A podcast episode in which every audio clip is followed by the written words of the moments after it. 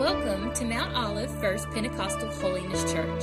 Thank you for connecting with us. Our desire at MOF PHC is for you and your family to find hope in Jesus Christ so that He will transform your life. Thanks again for connecting with us.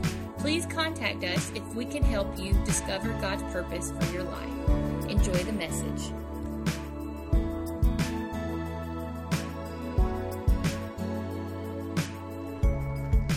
It's so great to be with you all. Thank you, Pastor Jeff, and thank you to Pastor Kevin and Amy, and uh, to the family, Camden, and the crew, and everybody who's up there. We're just so honored to be back with you.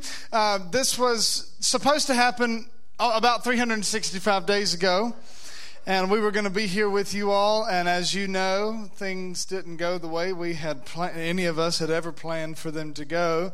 And so we're just so excited to finally get to uh, follow through and be here back in Mount Olive, uh, capital or home of Mount Olive Pickles the pickle capital of the world. This is a great place to be any day of the week, but particularly on a Sunday to be here with you all. So we're just glad to be here and uh, excited about the opportunity. I do want to tell you, for those of you who are in high school, we're excited to be here to represent Emmanuel College. Uh, as Pastor Jeff has mentioned, that is where we come from, and uh, that's where I serve and direct the ministry teams and some other things there at the college. If you're in a position where you're considering what God might be calling you to do in your future, I just want to encourage you to consider consider Emmanuel College because I can't emphasize to you enough just what a powerful work I believe God is doing on our campus and in the lives of our students. And I can't think of any mama or daddy or grandparent or aunt or uncle or cousin or neighbor who wouldn't want for their children the opportunity to be educated in an environment that teaches from a Christian worldview where they can room with people who actually believe in Jesus and who will uh, spur them on in their faith.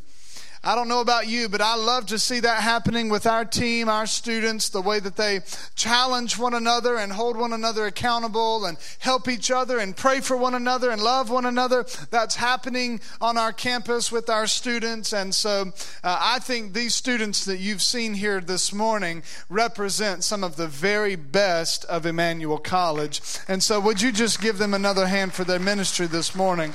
We give God the praise for it. There's nothing I'd rather do than, uh, than get on a van and ride six hours with these students. And I say that jokingly and sincerely at the same time because um, I, I told Pastor Jeff before the service today that I've been in Texas for the last couple of days, had the opportunity to speak at a Bible college there over the last several nights, and it was awesome. I just loved being there and uh, was just right outside of Dallas in a little suburb of Dallas. And I mean, that's a lot different than Franklin Springs, Georgia. Let me tell you that right now. But I don't care where I am in the world, sitting there, going to bed each night, there in Texas, I thought, man, I just can't wait to get back to my people.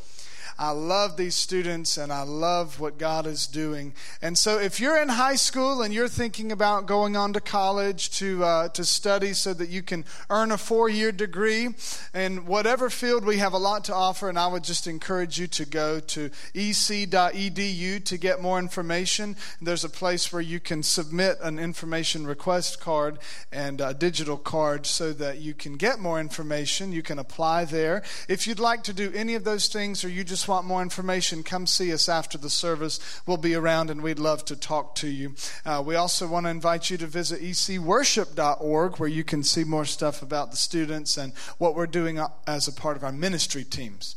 All right, so I'm going to ask you, if you would, to stand with me as we go into the word of the Lord this morning. I believe that God has a word for us today. And I say us because I mean me too. Uh, I just believe that the Lord has been speaking, and I'll tell you, um, a lot of what you're going to hear this morning has just been coming out of some time that I've spent just reading my Bible and in prayer and in experiencing what I believe is a, a, word from God for this season of my life in, in leadership and in working with our students. I, uh, I'm heavy burdened. I'm just going to be honest with you. I didn't say this to the first service. y'all are going to get what I didn't say to them. but I'm just going to tell you my heart is heavy for this generation to have young men and young women who will answer the call to go where God is calling them to go. And I don't I don't just mean geographically, I mean spiritually. I mean sitting right there in your pew, standing there right where you are. There's a place where God is calling you to go in him. And somebody has to answer that call. And not everybody is answering the call. Not everybody's there. Not everybody's ready to go there. But I believe that God is just drawing us to Himself in new ways, in fresh ways. And so I want to invite you to turn to the book of Exodus, chapter 19. Exodus chapter 19. If you have your Bibles uh, or your app or whatever, I love a good Bible. I love to hear the pages of a Bible flip if you got that. But uh, I'm glad that we have technology that gives us the opportunity to read it together so that uh, if you can't find the book of Exodus, you can just find the book of Genesis and go one forward. And if you can't find the book of Genesis, we're just going to go ahead and have an altar call right now. so, in Exodus chapter 19, I'm going to read just a little bit. Y'all just hang with me, and if you if you need to sit down while I'm reading, you feel free to do so. Chapter 19, verse 1, the Bible says, "On the first day of the third month after the Israelites left Egypt, on that very day they came to the desert of Sinai. After they set out from Rephidim, they entered the desert of Sinai, and Israel camped there in the desert in front of the mountain. Somebody say the mountain." Then Moses went up to God. And the Lord called to him from the mountain and said, this is what you are to say to the descendants of Jacob and what you are to tell the people of Israel. You yourselves have seen what I did to Egypt and how I carried you on eagle's wings and brought you to myself. Now, if you obey me fully and keep my covenant, then out of all the nations you will be my treasured possession. Although the whole earth is mine, you will be for me a kingdom of priests and a holy nation. These are the words you are to speak to the Israelites. So Moses went back and summoned the elders of the people and set before them all the words the Lord had commanded him to speak. The people all responded together, We will do everything the Lord has said. So Moses brought their answer back to the Lord. And the Lord said to Moses, I am going to come to you in a dense cloud so that the people will hear me speaking with you and will always put their trust in you. Then Moses told the Lord what the people had said. Verse 25, way down, says So Moses went down to the people and told them. Moses was standing in between God and the people. Chapter 24 says, just a couple verses here. The Lord said to Moses, Come up to me on the mountain and stay here. The Lord said to Moses, Come up to me on the mountain and stay here. And I will give you the tablets of stone with the law and commandments I have written for their instruction. Then Moses set out with Joshua his aide, and Moses went up on the mountain of God. He said to the elders, Wait here for us until we come back to you, and Aaron and Hur are with you, and anyone involved in a dispute can go to them. And I think every pastor in the world would just love to say that too. If you don't like something, go find somebody else to tell. Don't come to me, Moses said. if you have a dispute, Go see somebody else with all your issues. I'm just kidding. That's all right. When Moses went up on the mountain, the cloud covered it, and the glory of the Lord settled on Mount Sinai. For six days the cloud covered the mountain, and on the seventh day the Lord called to Moses from within the cloud. To the Israelites, the glory of the Lord looked like a consuming fire. Somebody say a consuming fire. You heard it sung about just a few minutes ago. Now you see where it happened a consuming fire on top of the mountain, and then Moses entered the cloud. Would you just say that with me? Then Moses entered the cloud. As he went on up the mountain, and he stayed on the mountain 40 days and 40 nights. I just have one simple question that I want to ask you this morning Who will be a Moses? Let's pray together. Father, I thank you for this opportunity to be in your house, gathered together with these beautiful people that have come into your presence this morning. And I ask you to speak to us in a way that we can receive. Give us eyes to see, ears to hear, hearts to receive, minds to understand what it is that you have to say to us today. And don't let anything, any distraction, or any other deterrent keep us from being able to enter in to this place that you're calling us to. We ask this in the name of Jesus. Holy Spirit, we can't do it without you. Amen. Amen. You can be seated. Several years ago, you may remember that Hurricane Harvey came through and it, it, affected many parts of Texas. And there in the Houston area of Texas, there, uh, there was a young man named Virgil Smith who was just 13 years old. And 13 year old Virgil was staying up late. How, how many 13 year olds do we have? Any 13 year olds? 12 year olds? 11 year olds? Anybody wish you were still 13? Wish you could go back and try again, hit the reset button a few times. Virgil was 13 years old when Hurricane Harvey came through, and it was about 2 o'clock in the morning, and he was up, staying up late playing video games with his neighbor. Uh, can I get a show of hands of how many of you have ever stayed up playing video games till 2 o'clock in the morning? Yeah. I know a couple 40 year olds who are doing that too, not just 13 year olds, right? And so Virgil's playing video games 2 o'clock in the morning with his neighbor when all of a sudden they become aware that water is coming into the first floor of their home. And Virgil runs downstairs and he gets his mama, wakes her up, and says, Mama, you got to see what's happening. And, and so they just begin to spring into action. And Virgil notices that, that across the street there are people who are starting to call out for help, and they're getting trapped in their homes and all through his neighborhood. So he goes and helps his friend's family to get safe. And then he remembers that he has an air mattress back at the house. So he goes back in, he pumps up the air mattress, and he gets out into the water on the air mattress and he rose through his whole neighborhood to save 17 people.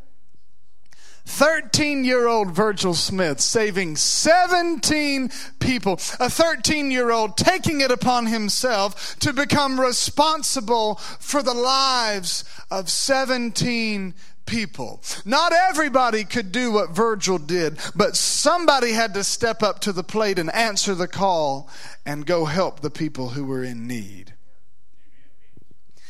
And when we see the picture, I love how the Bible describes what's happening here as Moses goes up on the mountain. When we see this picture, I just imagine that Moses is answering a call that not everyone can respond to. And Moses is the premier figure of the Old Testament. He is the primary figure. I know we have all kinds of characters in the Bible from Adam and Eve to Noah to Abraham, Isaac, and Jacob and Joseph. And we read about all of the patriarchs and all of the kings and all of the prophets. And then we get into the New Testament and, and things begin to shift as Jesus comes onto the scene. But in the Old Testament, the Bible just gives Moses a primary position because he's the one that God uses to give his covenant to his people. Moses is a primary figure of the Old Testament, and what we learn about Moses is the Bible describes him as the most humble man on the face of the earth. In fact, it goes so far as to say that he was more humble than anyone else on earth. And if you, if you really look into it, the reality is that Moses wrote that himself. Can you imagine Moses sitting there writing down everything that God had done? There he's sitting in his tent, just the Holy Spirit's inspiring him to say, and he gets to that part. Now, Moses was more humble than. Okay, God. if you insist, he was the most humble man on the face of the earth. There you go. The Bible describes that, that there would be a prophet who would come, who would be the person of Jesus, a prophet who would be like unto Moses, a prophet like Moses. That's how significant of a character Moses is. Moses did great things for God. And many times we, uh, we, use Moses' one really major foolish mistake and we sort of categorize him as a failure in some ways for his one mistake. And if you know what it is, uh, you'll remember that he struck a rock that God told him to speak to. And because of his disobedience, God said, Moses, you don't get to go into the promised land that you've been leading my people toward. But I don't think we should give Moses such a hard time because uh, of all of the wonderful things that Moses did. But it seems just like our human nature to judge people because of one mistake that they have made and we never let them forget it for the rest of their lives. Is anybody hearing me this morning? I think we ought to learn how to give more grace and judge others. Uh, you know, they say that we judge others by um, their actions and we judge ourselves by our intentions. Maybe we could learn a little bit if we would just give people a little bit more grace. Moses shows us what it looks like to answer the call. And, and so when we come to the Bible, when we open up our Bibles and we begin to read, one of the natural things for us to do is to begin to ask the question where do we fit into the story? Is there somewhere in this story that I'm reading that I fit? Is, we're all looking for where we fit in the story of God and, and, wanting to, to figure out what is it that God is doing in my life or through me because God is using all of us in His grand story that He's writing. Amen? So we understand that and we come to the Bible and we begin to read, and many times as we read stories like this, we begin to, to put ourselves in the position of a particular character in the scripture or in the text. And, and that is a good practice. However, sometimes I'm afraid that we put ourselves in the wrong character's position. So, for example, when we read the story of Cain and Abel, how many of us would like to think that we're Abel? We're the victim. We're the one that keeps getting hurt. We're the one that people just keep, keep bothering. When actually we're Cain. And we're the ones who are doing the hurting sometimes. We don't want to talk about that now. But we put ourselves in the position where we think we fit when actually the truth is sometimes we fit into a different category. Or when we think about David and Goliath and, and we, we see the story playing out with the Philistines on one side of the valley and the Israelites on the other, uh, we'd like to think that we're like like the young soon to be King David and he's got his sling and his stone and he's going to prove himself. We want to be like David and slay the giants. But how many times are we just like that Israelite army over on the hillside, shaking in our boots, scared to death, and hoping somebody else will go out and fight the giant instead of us. We put ourselves in the wrong category. We, we take on the character of someone that we really are not. We, we're all looking for where we fit in to God's story. And so when we come to this account of Moses, I think it would be all right for us to just come to the reality that while we would like to think that we are like Moses, that the, the truth is many of us are much like the people who stay at the foot of the mountain. Moses goes up, Moses is called to the top of the mountain, and everybody else is stuck at the foot because they don't have access they don't have what it takes. They haven't done what it takes to have access to that most intimate moment of going in to the cloud of God's glory, to go in to the presence of God. And, and so I, am almost afraid that many of us, if, if we think we're like Moses, we realize we're not really the Moses even in our best efforts, many of us end up like Aaron, that we, we, we, go part of the way. And then we get sucked back into what the people want, the pressures of life come on us, and then we bend and we bow and we break to the pressure of other people. When they built the golden calf, Moses was coming back down and he said, What's going on? And Aaron said, It's their fault. Good intentions that we have for how we want to serve God. But if I could just for a moment say to you today, somebody has to be a Moses. Who will be a Moses? Somebody has to be a Moses. Many, many of us would face the same challenge that the people at the foot of the mountain faced when they looked up at the mountain of God and they saw the fire, the consuming fire. They saw the cloud of the smoke that was billowing off of the, off of the top of the mountain. They, they saw the lightning and they heard the thunder and, and they were fearful. They weren't brave to go into that place where God was calling Moses to go. Now, they, they didn't have what it took to go into that place. Moses was the one who would go into the presence of God. I imagine it must have been something like the storm that came through last night. And so we were here setting up, and I went out and stood under the awning and was just watching as that storm was moving across the sky. And I just thought, I wonder what it would have been like for those Israelites at the foot of the mountain to look up and to see that dark cloud and to know that God has come down and they're afraid to go to where God is. What would it take for them to get to that same place where Moses has been called to go? Do you have people in your life who inspire you to be more like Jesus?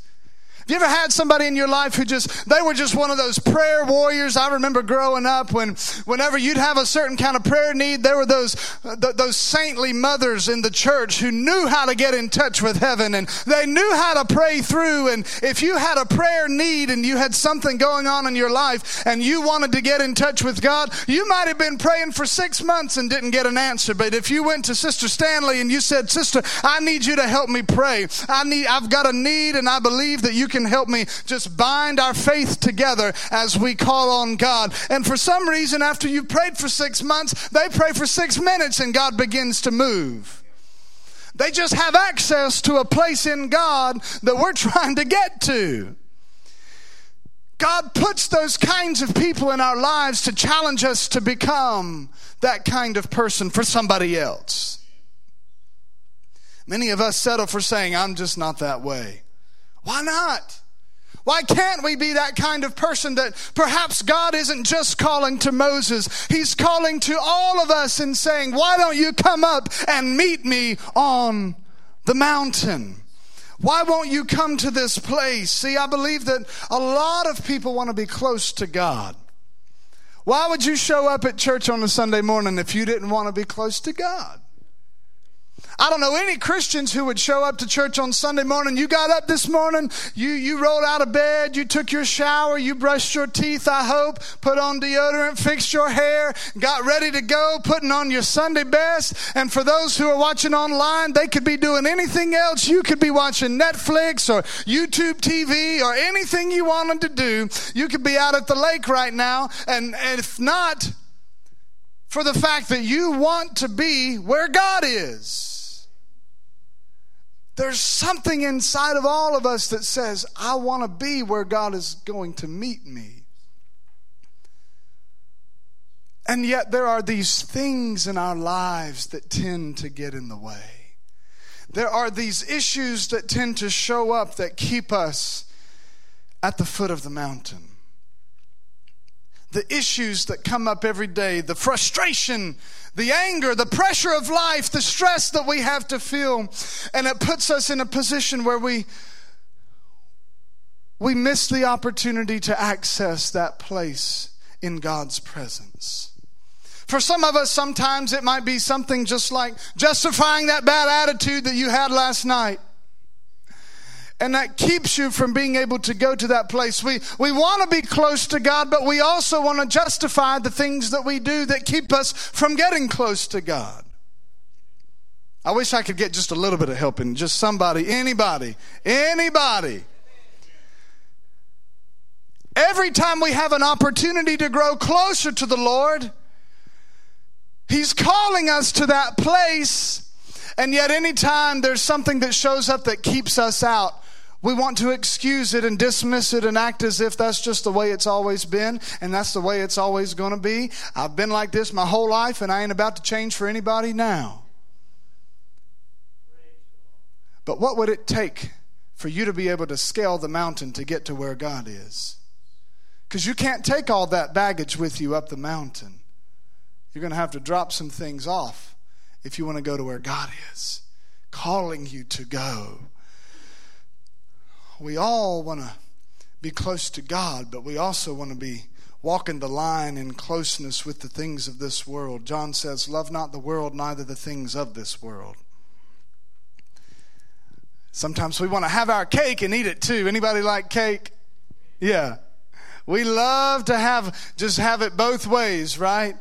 How close can I get to God without having to give up the things that I enjoy? How close can I get to God without having to give up that show I'm almost finished binge watching on Netflix? Anybody hear me? How close can I get to God without having to change the radio station or turn it off? How close can I get to God without having to, to put some relationships in my life on the side so that I can dig into what God wants me to do and to dig into my relationship with Him? We want to have it both ways. And I think that's where we struggle because there are things that you're going to have to relinquish and things that you're going to have to let go of that are dear to you. God is not going to ask you to give up something that you don't want to give up. I know this is heavy for a Sunday morning. This should have come on a Friday night, and the people who just really want to get smacked over the head with the Bible show up. You know what I'm saying? God is not asking you to give up something that you're going to just be fine without. If it wasn't valuable to you, He wouldn't ask you for it. Ask Abraham, what are you willing to give up to get in to His presence? For some of us, it's our popularity. For some of us, it's our, our money. We hold on to things that keep us at the foot of the mountain. Social status. What will people think if I endorse this group over here? If I make a statement somebody's going to disagree with, I don't want anybody to get upset. I don't want to be offensive. I don't want to be offensive either, but the gospel does tend to have a way of offending people. For some of us, it's our sense of stability and safety and security that we'd rather stay at the foot of the mountain because it's a lot safer down there.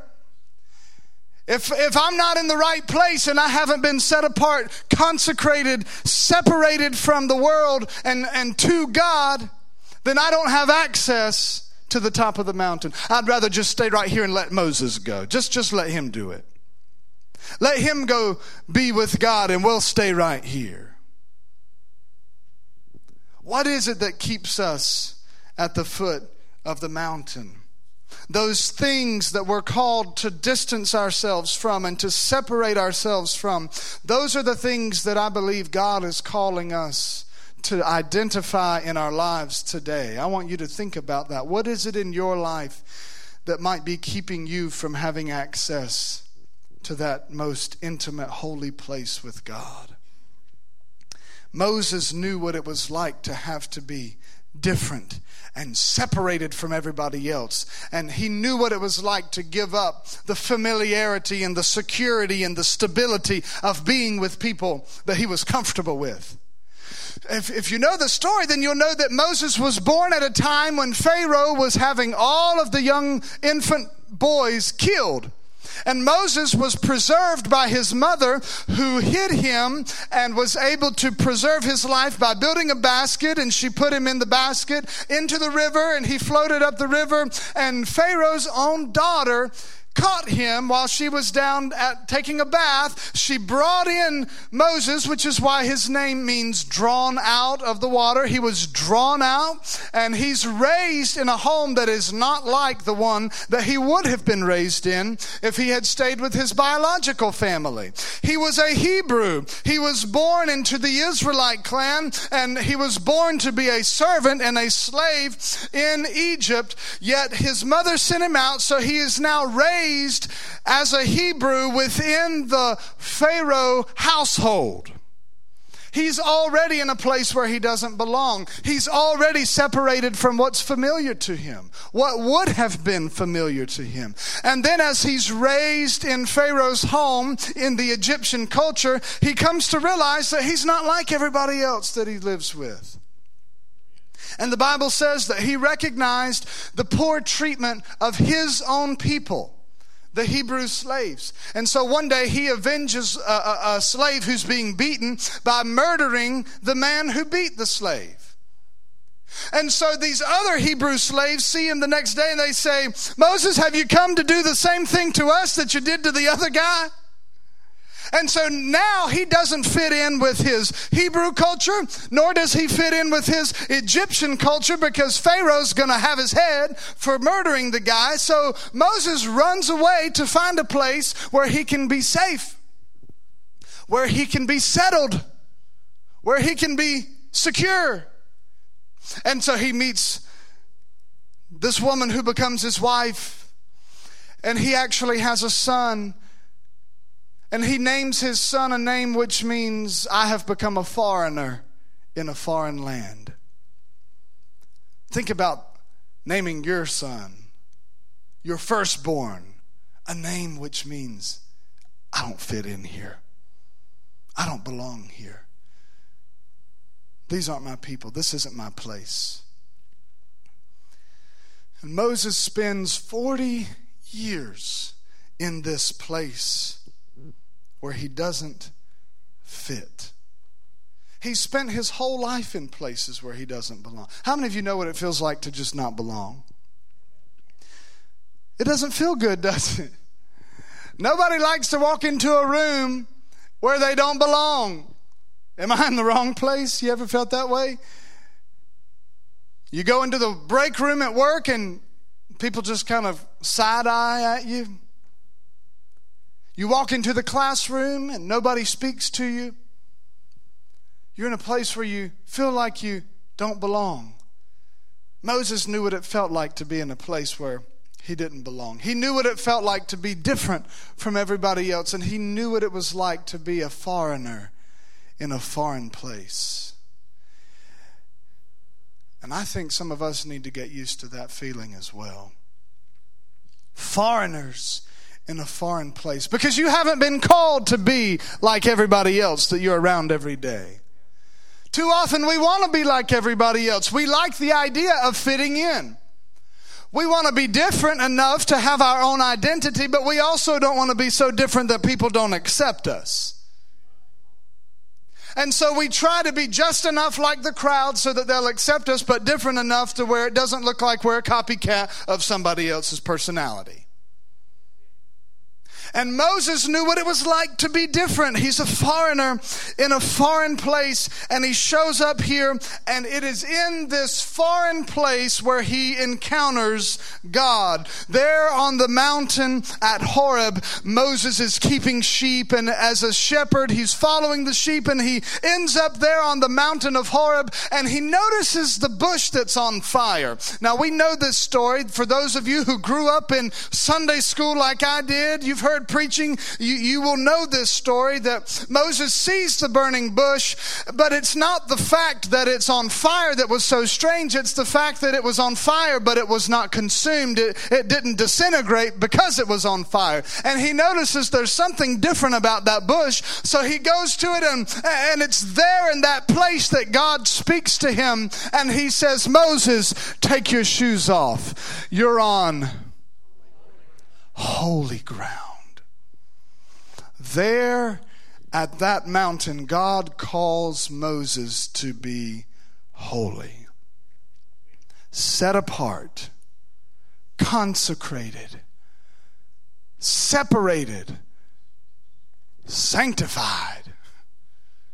We don't use some of those words very much anymore in church, but I think somebody in this room, I want you to hear this today. Somebody in here needs to know that it's okay for you to be different from everybody else.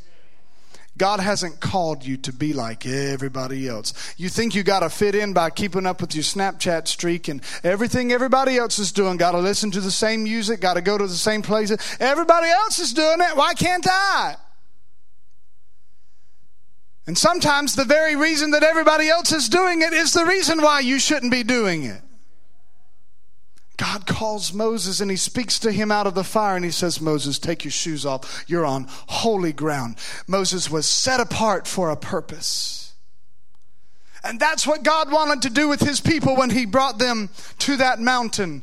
Because you see, after Moses went to Egypt and he spoke to Pharaoh, and after the ten plagues, and after all the signs that God performed, and, and then after the people crossed over the Red Sea on dry ground, and after they came to the place where they worshiped and they praised God for what he had done, and then God sends them manna in the morning and quail in the evening, and he gives them clean water to drink, and they defeat the Amalekites in chapter 17. God does great things things and he proves to them, I will be your provider and I will be your protector. And then he brings them to this mountain and he says, Now I want you to enter into a covenant with me where you will become a kingdom of priests, a set apart group of people, kingdom of priests unto God, and a holy nation holy meaning different from every set apart for a sacred purpose for a spiritual cause. That's what he has called you and me to. It was that same mountain where Moses had come the first time as a foreigner. But when he came back to it the second time, it was a familiar place. And I just imagine as Moses is coming up on this place, the first time it was called Mount Horeb, but the second time it's called Mount Sinai. It's the same geographic place. Moses is beginning to notice the lay of the land looks very familiar. I'm a she- I've been a shepherd out here before. I, I, I know this land pretty well. I, I, mean, some of you know what it's like. You've got a lot of property. You go out, you, you know that I've been here before. This is, this is familiar to me. That place where Moses had been a foreigner in a foreign land became the place where he would be the most familiar, the place where he would encounter the presence of God. And the first time Moses was there at Mount Horeb, God called him from a bush that was on fire. But now that God has brought him back to this same mountain, God is calling him from the whole mountain that is on fire. And God speaks to Moses and says, Come up here to me come up this mountain. This mountain, the place of Mount Sinai, was a mountain that was called the mountain of God. It's the only mountain in the whole Bible that's called the mountain of God. No other mountain in all of Scripture, not Mount Carmel, not Mount Tabor, not Mount Gerizim, not even Mount Calvary, but it's here at Mount Sinai that the Bible says this was the mountain of God that Moses is called to. And I just believe that God is calling you and me, like He called the children of Israel, to come to a place where we can be set apart, to come to this mountain that where He is inviting us to a higher place. What would it take for us to get to that place where we can go in and enter the presence of God and experience the glory of God? What is it that God is calling you to lay down so that you can walk up the mountain? It's this place where you can have an experience where God changes everything in your life. The people were invited to come to the foot of the mountain, but not everybody can go up the mountain. It was Moses who went up the mountain and entered in. And my question for you today is Are you willing to do what it takes to become like a Moses? Are you willing to do what it takes to be the kind of person who is willing to lay down whatever I have to lay down, to give up whatever I have to give up, my familiarity, my popularity, my social status, whatever I have to do, whatever I have to lay down in order to be able to access the presence of God? Somebody has to be a Moses. Not everybody can be a Moses. I know sometimes the people sitting beside you may not be able to be a Moses. The, the people that you go to work with may not all be able to become like a Moses. Maybe the people that you go to school with can't be like a Moses. You can't expect everybody else to be like a Moses, but I just believe that somebody needs to stand up on their own two feet, throw their hands up toward heaven and say, God, if you can use anything, Lord, you can use me. And I don't know about you, but I want to be that kind of person that God can use in powerful ways. But you can't have your cake and eat it too. You can't live like you want to and still be used by God. You can't do what everybody else is doing and still have access to that holy place. I know this isn't popular preaching nowadays, and I know that we think we need more messages like this. And so I'm not here to try to cater or pander to any kind of party or, or to any kind of group or any kind of idea I'm just here to tell you today that in the year 2021, I believe it's time for some people of God to quit just warming pews in churches and start becoming like a Moses who gets into the presence of God and comes out with a word from God and delivers it to the people. Moses went up the mountain, he got into the cloud, he experienced the glory of God. And when he came out, he came down the mountain with a word from the Lord. And too many of us are trying to live our Christian lives by just patty cake religion and we read a couple verses and we get the verse of the day and we try to live our whole day on just one little verse of scripture when we cannot live by bread alone but by every word that comes out of the mouth of God. We need more of God in our lives. And if we're going to have more of Him, He's got to have more of us. We can't be full of the Holy Spirit and ourselves. We've got to lay some things down to go up the mountain. What are you willing to give up to get in? I'm going to invite the team to come back up here as we get ready to close. I watched a documentary recently on this college admissions scandal. Some of you may remember from a couple years ago. And there's this guy named Rick Singer who was helping high school students get into colleges where they wanted to go to college. Popular people, wealthy people. And apparently, I, it doesn't necessarily work this way at Emmanuel. I can, I can guarantee you that. but the way that it's done is there's a front door to get into college, there's a back door, and Rick had come up with a side door option. So the front door is you just apply like everybody else. And maybe you get in, maybe you don't. But you just apply. Test scores, GPA, all of the above. And then there's the back door where, let's say you have wealthy parents and your parents give a donation, big hefty donation to the institution, and maybe, maybe you'll get a, a wink or a nod and you can get in. And then there was this side door option that he gave to people. This was how he ran his business.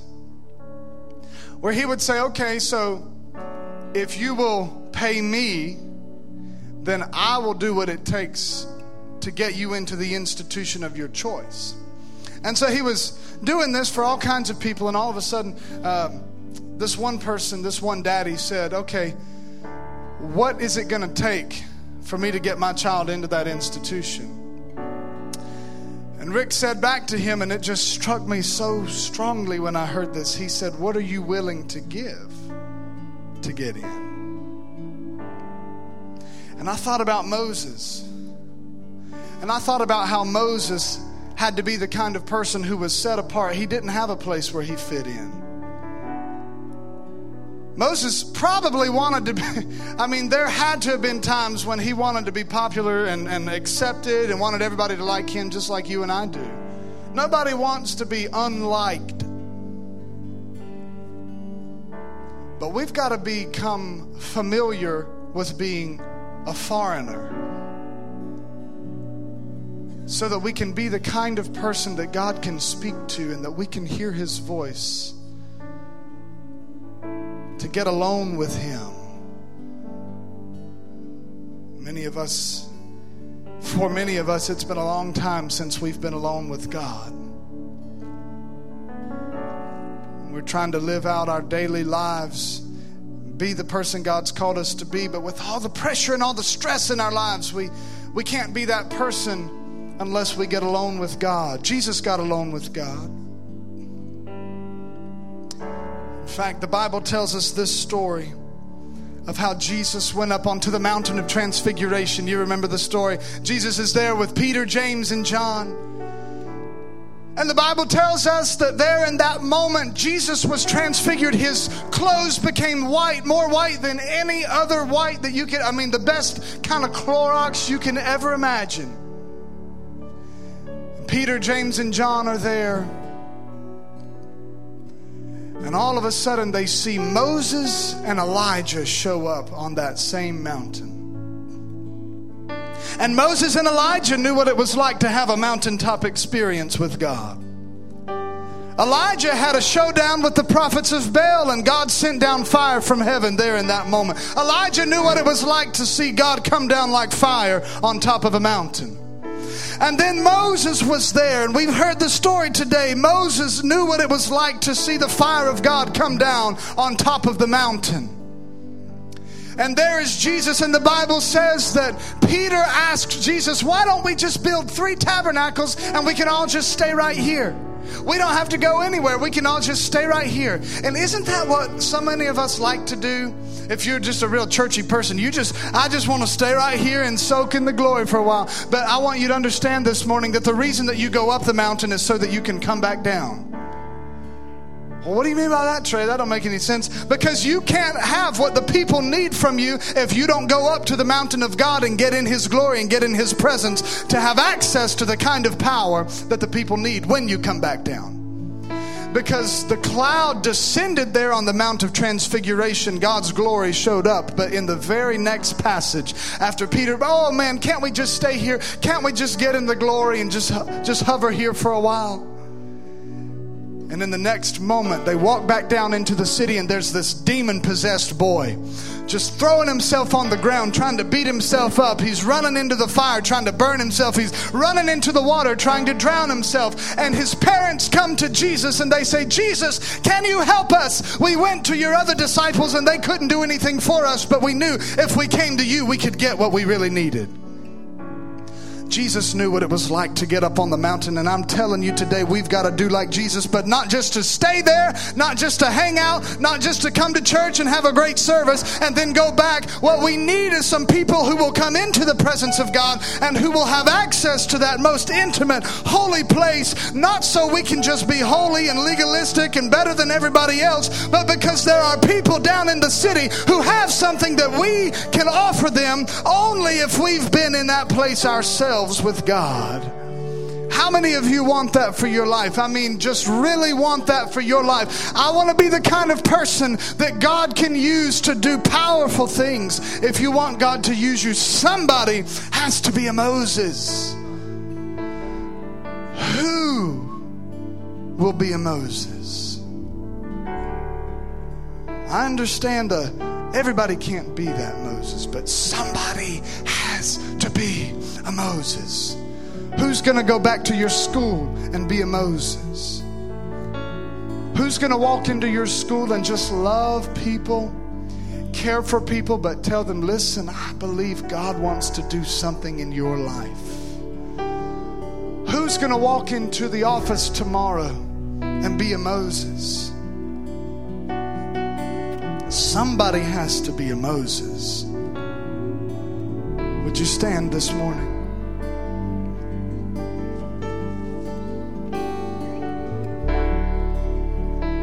What are you willing to give up to get in?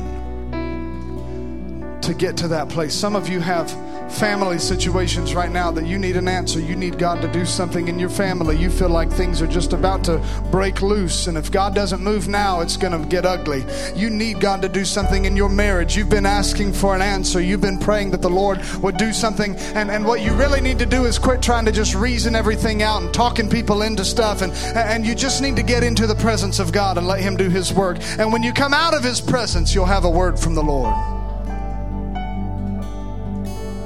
If you're willing to do what it takes and just say, you know what, I, am willing to do whatever I have to do. I'm going to give up whatever I have to give up in order to get in. Would you just step out from where you are? I want you to just throw your hands up and walk down to this altar right now and say, God, whatever I have to give up to get in, I'm laying it down right now. I'm going to build an altar here. I'm going to sacrifice, consume every part of me, everything that doesn't belong, everything that's holding me back, everything that would keep, if it's my pride, if it's my self image, if it's my own ambition, if it's my ego, if it's all the dreams that I thought I had for myself, and I have to give up serving you in some place of popularity in order to serve you in obscurity, okay, God, I'll give up what I have to give up in order to get in.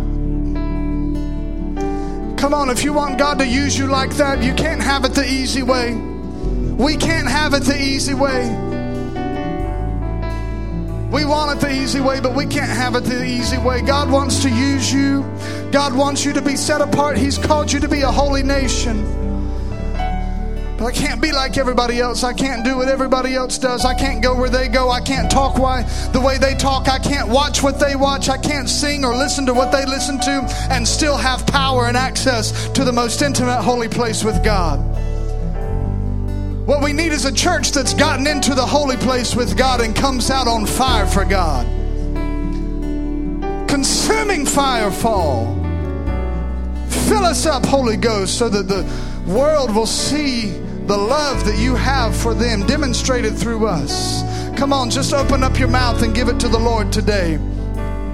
Open up your mouth and say, God, I give you everything, everything you want. Just search me, try me, test me. See if there's anything on the inside of me that doesn't belong there. I give it to you today. I lay it down. God, break my heart for the things that break your heart. Break me of my pride. Break me of my judgmental spirit. Always got to be critical about something. God, break it over me. I'm tired of myself. I need you to come in and make me like Jesus. Come on and just let the Lord do what He wants to do for a few moments.